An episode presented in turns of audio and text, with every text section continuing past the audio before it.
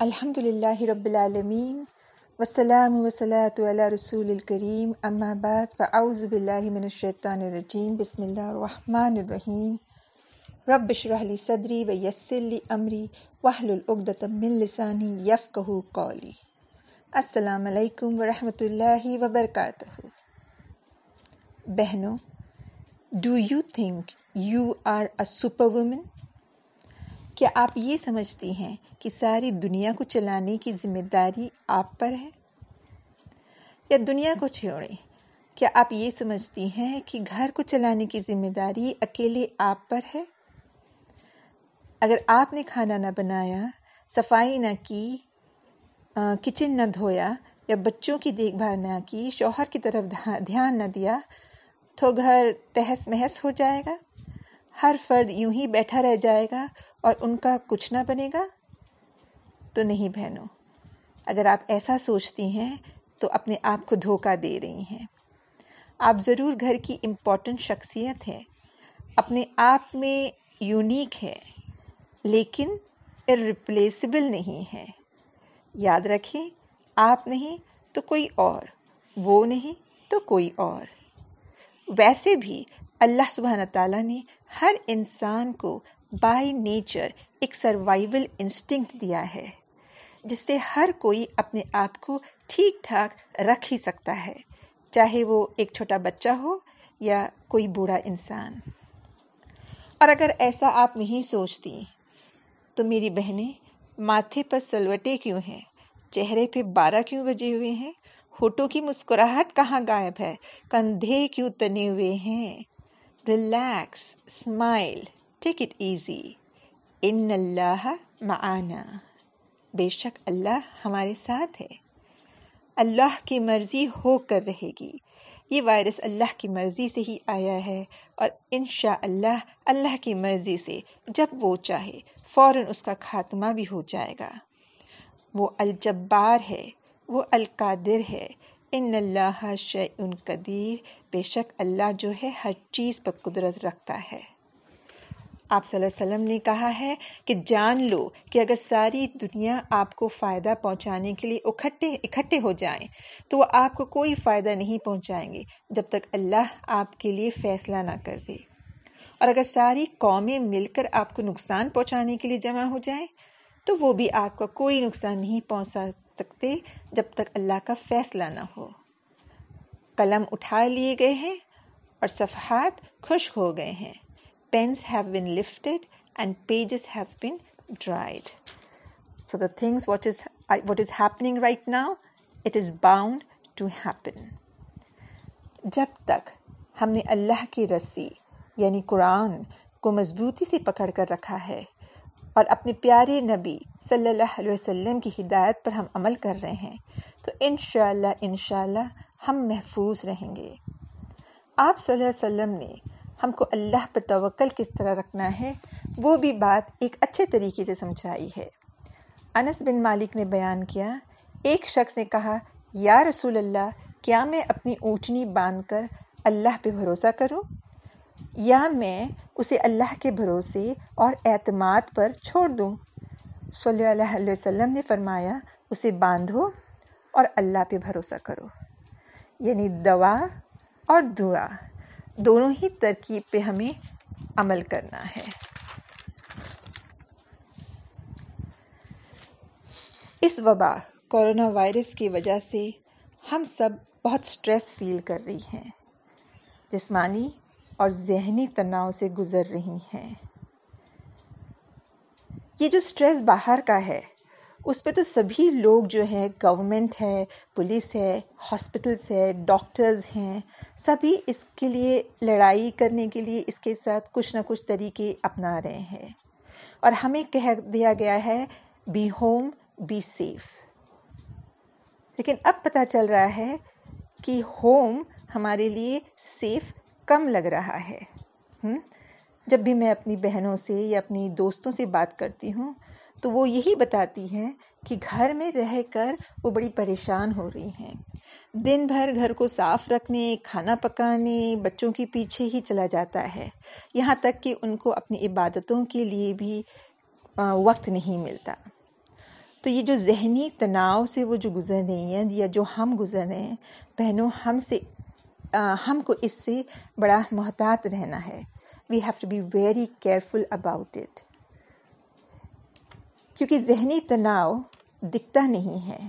It can not be seen لیکن وہی چیز ذہنی تناؤ وجہ بن جاتی ہے بہت ساری بیماریوں کی۔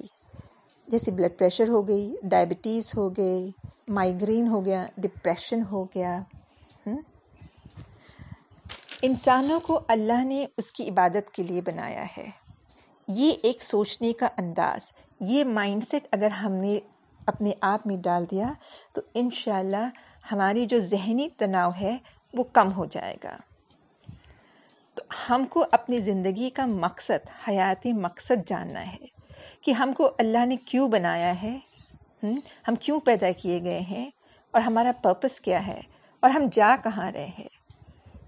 ماں خلق الجن والانسا اللہ لیا بدونی اللہ سبحانہ تعالیٰ کہتے ہیں کہ میں نے نہیں پیدا کیا جن اور انس کو سوائے اس کے کہ وہ میری عبادت کرے۔ تو انسانوں کو اللہ نے اپنی عبادت کے لیے بنایا ہے۔ اس آیت سے ہم کو ایک اور چیز پتہ چلتی ہے، وہ ہے ہمارا اور اللہ کے بیچ کا رشتہ۔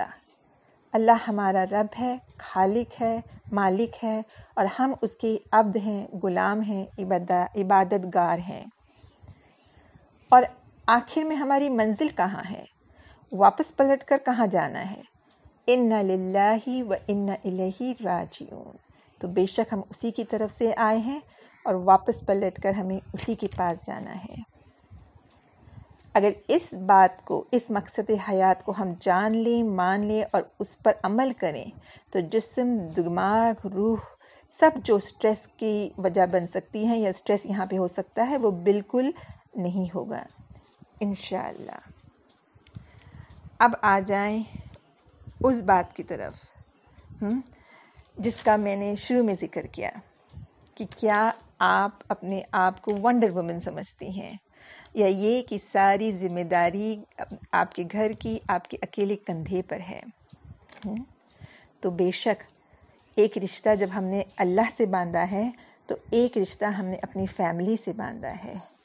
آپ صلی اللہ علیہ وسلم نے کیا کہا ہے؟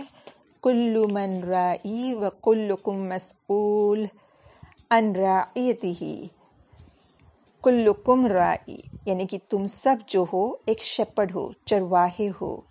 اور تم سب سے تمہارے ہرٹ کے بارے میں تمہاری ٹیم کے بارے میں یا جانوروں کے بارے میں پوچھا جائے گا تم سے۔ ہم کو اس کی جواب داری کرنی پڑے گی۔ تو بے شک یہ ایک ذمہ داری ہے۔ لیکن بہنوں اس ذمہ داری کو بوجھ نہ سمجھے۔ یہ جو گھر کی اور ہماری فیملی کی ذمہ داری ہم پہ پڑی ہے، ایک بیوی کے لحاظ سے یا ایک ماں کے لحاظ سے یا بہن کے لحاظ سے، تو اسے ایک نعمت سمجھے اللہ سبحانہ تعالیٰ کی طرف سے۔ اور اگر یہ اللہ سبحانہ تعالیٰ کی طرف سے نعمت ہے، تو اس کا اجر، اس کے پیچھے ہم جو بھی کام کر رہے ہیں، محنت کر رہے ہیں، اس کا اجر بھی ہمیں اللہ سے ہی طلب کرنا ہے۔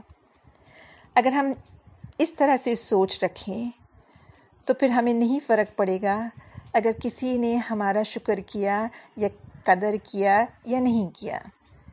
اگر کوئی شکر کرتا ہے، تعریف کر دیتا ہے آپ کے کام کی، آپ کے کھانے کی یا آپ کے سلیقے کی، تو سونے اس پہ سہاگا۔ لیکن اگر نہیں بھی کرتا تو آپ کو ایکسپیکٹیشن کہاں پہ رکھنی ہے؟ اللہ سبحانہ تعالیٰ سے۔ اور اللہ سبحانہ تعالیٰ ایکسپیکٹیشن پہ، ہماری امید پہ انشاءاللہ کھڑے اتریں گے۔ تو اجر کا ہم کو جو ہے صلہ اللہ سبحانہ تعالیٰ سے ہی ملنے والا ہے، ایسی امید ہم کو پالنی ہے۔ دوسرا، کہ اگر آپ نے اپنے آپ کو ایک لیڈر مانا ہے اپنے گھر کا، تو پھر آپ لیڈرشپ کے سکلز جاننے آپ کو بہت ضروری ہے۔ کس طرح سے ہم اس کو لیڈرشپ کے سکلز جان سکتی ہیں، تو بے شک ہمیں آپ صلی اللہ علیہ وسلم کی زندگی کو ہی پھر سے دیکھنا ہے۔ لقت کا نفی رسول اللہ اسوتن حسنتن۔ بہترین اگزامپل ہے۔ As a person as a father as a leader ٹھیک ہے؟ ایز اے فرینڈ ہر ایک ذمہ داری جو ہم پہ پڑتی ہے یا ایک ریلیشن شپ جو ہم اس دنیا میں لے کے چلتے ہیں، تو اگر ہم کہیں پہ بھی ہم کو اس کا مسئلہ ہوتا ہے، تو ہم کو سب سے پہلے، سب سے پہلے قرآن میں اور پھر اس کے بعد آپ صلی اللہ علیہ وسلم کی زندگی کے جھروکوں میں اس کا ہمیں حل ڈھونڈنا ہے۔ تو ایز اے لیڈر آپ صلی اللہ علیہ وسلم نے کس طرح اپنی ٹیم کو نکھارا ہے، یہ ہمیں دینا ہے۔ سب سے پہلے، جس طرح آپ کا ایک مقصد ہے زندگی کا اور وہ اللہ کی عبادت ہے، وہی مقصد آپ کو اپنی فیملی کو، یا میں اب اس کو کہوں گی کہ آپ کی ٹیم کو جاننا بہت ضروری ہے۔ یہ نہیں ہونا چاہیے کہ آپ کچھ اور مقصد سے چل رہی ہیں اور فیملی کچھ اور مقصد سے جا رہی ہیں۔ سورے میں، قرآن میں آیا ہے نا، کو انفسکم و اہلی کم نارا یعنی اپنے آپ کو بچاؤ اور اپنی فیملی کو بچاؤ، اہل کو بچاؤ، کس چیز سے؟ آگ سے۔ تو اس کی فکر ہم کو بے حد ہونی ہے۔ اکثر مائیں کیا کرتی ہیں؟ بچوں کو کھانے میں، سلانے میں، ان کو نہلانے میں یا ان کی پڑھائی کے پیچھے بہت پریشان، بہت جو ہے، وقت اپنا لگاتی ہیں۔ لیکن ان کی ایمان کا کیا ہو رہا ہے؟ اس کی ہم کم ہی پرواہ کرتے ہیں۔ ٹھیک ہے نا؟ حال ہی میں میں ملک کے باہر گئی تھی اور وہاں پہ جو ہے نا کہ مسجدوں میں عورتوں کو بھی جانے کی اجازت تھی، ان کے لیے الگ کمرہ دیا جاتا تھا۔ تو میں نے دیکھا کہ ایک عورت نماز پڑھ رہی ہے اور اس کے ساتھ چھوٹا سا بچہ گود میں تھا۔ اور آپ یقین رکھیں کہ وہ گود میں لے کے اس کو نماز پڑھ رہی تھی۔ اور اتنے بہترین اندازے سے پڑھ رہی تھی کہ اس کو دیکھ کے میں مسکرا اٹھی۔ قیام کرتی ہے، نہیں نہیں، کھڑی رہتی ہے تو گود میں بچہ لے لیتی ہے۔ جب رکو کرتی ہے تو ہلکے سے وہ بچے کو بھی اپنے ساتھ ہی رکو میں جھکا لیتی ہے۔ لیکن جب سجدے میں جاتی ہے تو بچے کو نیچے رکھ دیتی ہے اور سجدہ کرتی ہے۔ اور پھر جب پھر کھڑی ہوتی ہے تو پھر بچے کو لے لیتی ہے اپنے ساتھ۔ سبحان اللہ، چار رکعت میں نے اس کو دیکھا اس طرح پڑھتے ہوئے۔ نہ بچے نے رویا، نہ اس کی عبادت میں کوئی خلل ہوا۔ تو ہم جو یہ کہتے ہیں نا کہ بچوں کی وجہ سے ہماری نمازیں مس ہو جاتی ہیں یا وقت پہ نہیں پڑھتی ہیں، ہم پڑھ پاتی ہیں، تو یہ سب جو ہے نا ایکسکیوز ہے۔ ٹھیک ہے؟ تو اور اس طرح سے اگر ہم اپنی نمازوں کو ہم نے اپنی پرائرٹی بنائی، تو ظاہر ہے گھر کا ہر فرد بھی وہ دیکھے گا اور اس کو محسوس کرے گا اور پھر وہ پرائرٹی وہ خود بھی اپنائیں گے۔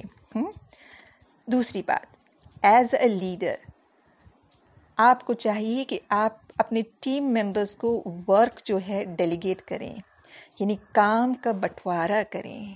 سب اپنے آپ پر ایک بوجھ سمجھ کر گدھوں کی طرح پورا دن اور رات نہ بتائیں۔ آپ صلی اللہ علیہ وسلم نے کیسے کام کا بٹوارا کیا تھا؟ بلال رضی اللہ عنہ کو اذان کا کام دے دیا گیا تھا، ان کو وہ ذمہ داری دے گئی تھی۔ زید بن ثابت کیونکہ ان کی ہینڈ رائٹنگ بڑی خوبصورت تھی، تو وہ جو آیتیں اترتی تھی، تو وہ اس کو چمڑے کے اوپر یا کوئی لکڑی کے پیس کے اوپر لکھ لیا کرتے تھے۔ جب بھی کوئی وار ہوتا یا بیٹل ہوتا غزوہ ہوتا تو آپ صلی اللہ علیہ وسلم جو ہے صحابی جو لڑنے میں تیز ہوتے ہیں کمانڈر ان کو بناتے ہیں، جیسے حضرت عمر ہیں، ٹھیک ہے، یا آپ خالد بن ولید ہے، رضی اللہ عنہم، تو ان کو وہ آپ چوز کرتے تھے۔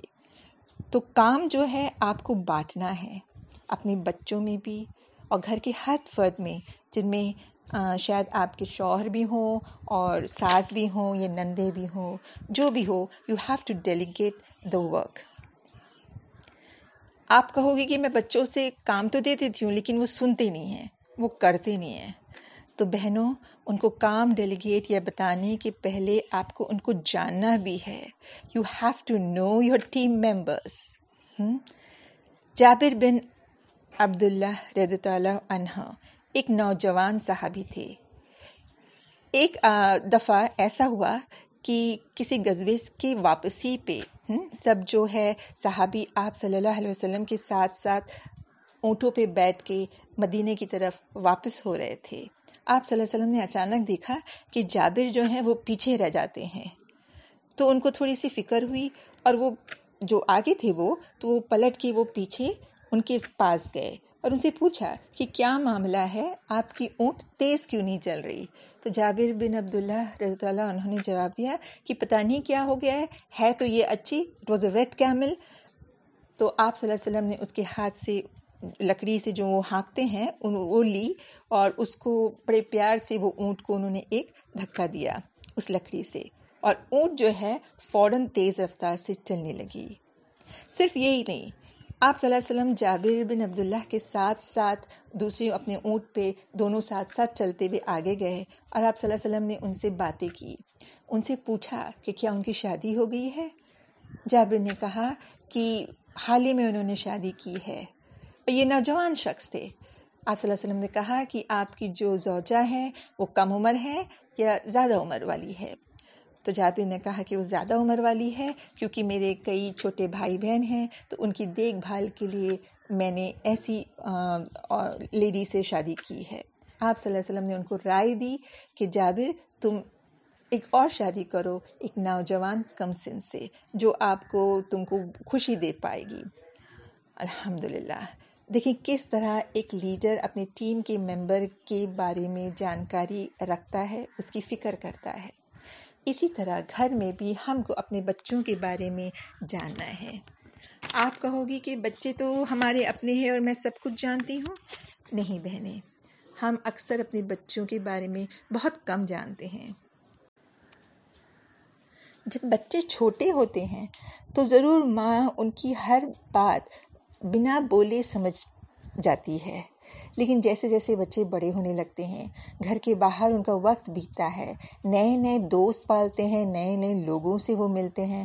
ان کی زندگی کا تجربہ کچھ الگ ہوتا ہے، روتا رہتا ہے۔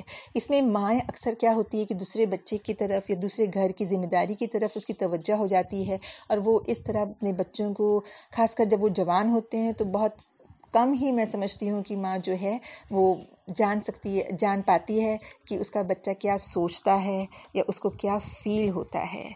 اور اگر جب آپ نے اپنے بچے کو، بچے کے بارے میں اتنا آپ نہیں جانکاری رکھتی ہیں، تو پھر آپ نے ان کو اگر کچھ حکم دے دیا، کہہ دیا کہ یہ کام کرو اور جب وہ منع کر دیتے ہیں یا الٹا جواب دیتے ہیں، تو آپ پریشان ہو جاتی ہیں۔ تو بہت ضروری ہے کہ آپ اپنے بچوں کو جانیں۔ دوسری بات، کوئی بھی کام کرنے سے پہلے آپ ان سے رائے مشورہ کریں۔ اللہ سبحانہ تعالیٰ نے فرمایا ہے سورہ عمران میں وشاورہم فی الامری فاذا عزمت فتوکل علی اللہ اپنے کاموں میں ان سے مشورہ لیا کرو۔ اور جب کسی کام کا عزم، موسم کر لو تو خدا پہ بھروسہ رکھو۔ سبحان اللہ۔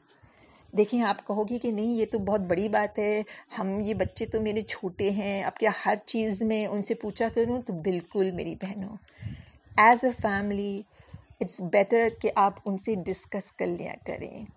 کیونکہ یہ ہوتا ہے نا کہ جب کھانا پک جاتا ہے اور آپ ان کو کھانے پہ بلاتی ہیں، تو وہ کہتے ہیں کہ ہائی میری پسند کا یہ نہیں بنا اور آپ نے ایسے نہیں بنایا اور ویسے نہیں بنایا اور پھر اس جھگڑے فساد اس پہ شروع ہو جاتے ہیں۔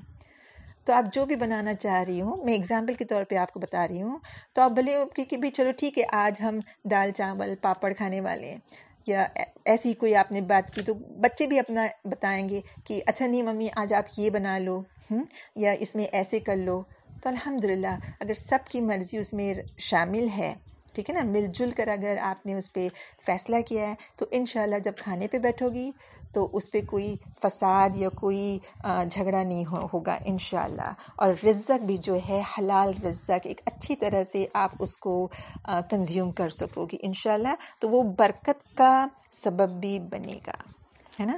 تو you have to know your team members اور دوسرا کہ آپ ان سے ڈسکس کر لیا کریں کنسلٹ کر لیا کریں۔ اپنے کاموں سے، اپنے اخلاق سے ان کو انسپائر کرنا ہے۔ ان کی حوصلہ افزائی کرنی ہے۔ چھوٹے بچے نے بھی اگر آپ نے اس کو کہہ دیا کہ ایک پانی کا گلاس لے کے آ جاؤ اور وہ لا کے دے دیتا ہے تو آپ اس کو تھینک یو کہیں، اس کا شکریہ کریں، اس کو مسکرائیں، اس کو اس کی حوصلہ افزائی کریں۔ ہوتا کیا ہے کہ ہم ان کے چھوٹے چھوٹے کاموں میں ان کی حوصلہ افزائی نہیں کرتے، لیکن اگر ان کے کاموں میں چک ہو جاتی ہے مسٹیک ہو جاتی ہے، گلاس گر جاتا ہے، تو ضرور پھر ان کو پٹائی کر دیتے ہیں۔ ایک اور بات۔ آپ کو اگر ذہنی تناؤ ہو رہا ہے، کوئی اسٹریس فیل ہو رہا ہے، تو ضرور آپ اپنی فیملی ممبر سے جو گھر میں موجود ہیں، ان سے سب سے پہلے۔ اور دوسرا، کہ آپ کے شاید بہنیں ہو یا کوئی اور رشتہ دار ہو جو آپ کے گھر میں نہیں، ساتھ میں رہتی ہوں، لیکن کہیں دور ہو، تو آپ ان سے بھی اس بارے میں ذکر کریں۔ You have to talk your problems out دیکھیں حضرت فاطمہ رضی اللہ عنہا نے بھی اپنے والد سے جا کے کہا تھا کہ کام کی وجہ سے میرے ہاتھ درد کرنے لگ گئے ہیں، اگر ہو سکے تو آپ غلام مجھ کو دے دیں۔ So that's like she has expressed her need to her father تو بالکل اسی طرح سے اس میں کوئی ایب نہیں ہے۔ اگر ہم نے اپنی پریشانی کا ذکر، اپنے قریب والے یا جس سے ہم محبت کرتے ہیں، ان سے ہم نے اس کو اس کا ذکر کیا اور اس کے بارے میں بھی ان سے ہم نے مدد چاہی۔ ویسے تو ہم باتیں بہت کرتی ہیں we are not shy of talking لیکن اکثر ہم باتیں ان نیسسری کرتی ہیں، بکواس زیادہ کرتی ہیں۔ اور کام کی بات، ایمان کی بات، نماز اور قرآن کی بات کم ہی کرتی ہیں۔ آپ کو ایک بڑا پیارا سا حادثہ میں سناتی ہوں۔ آپ صلی اللہ علیہ وسلم کے ایک صحابی ہوا کرتے تھے جن کا نام تھا حنزلہ رضی اللہ عنہ۔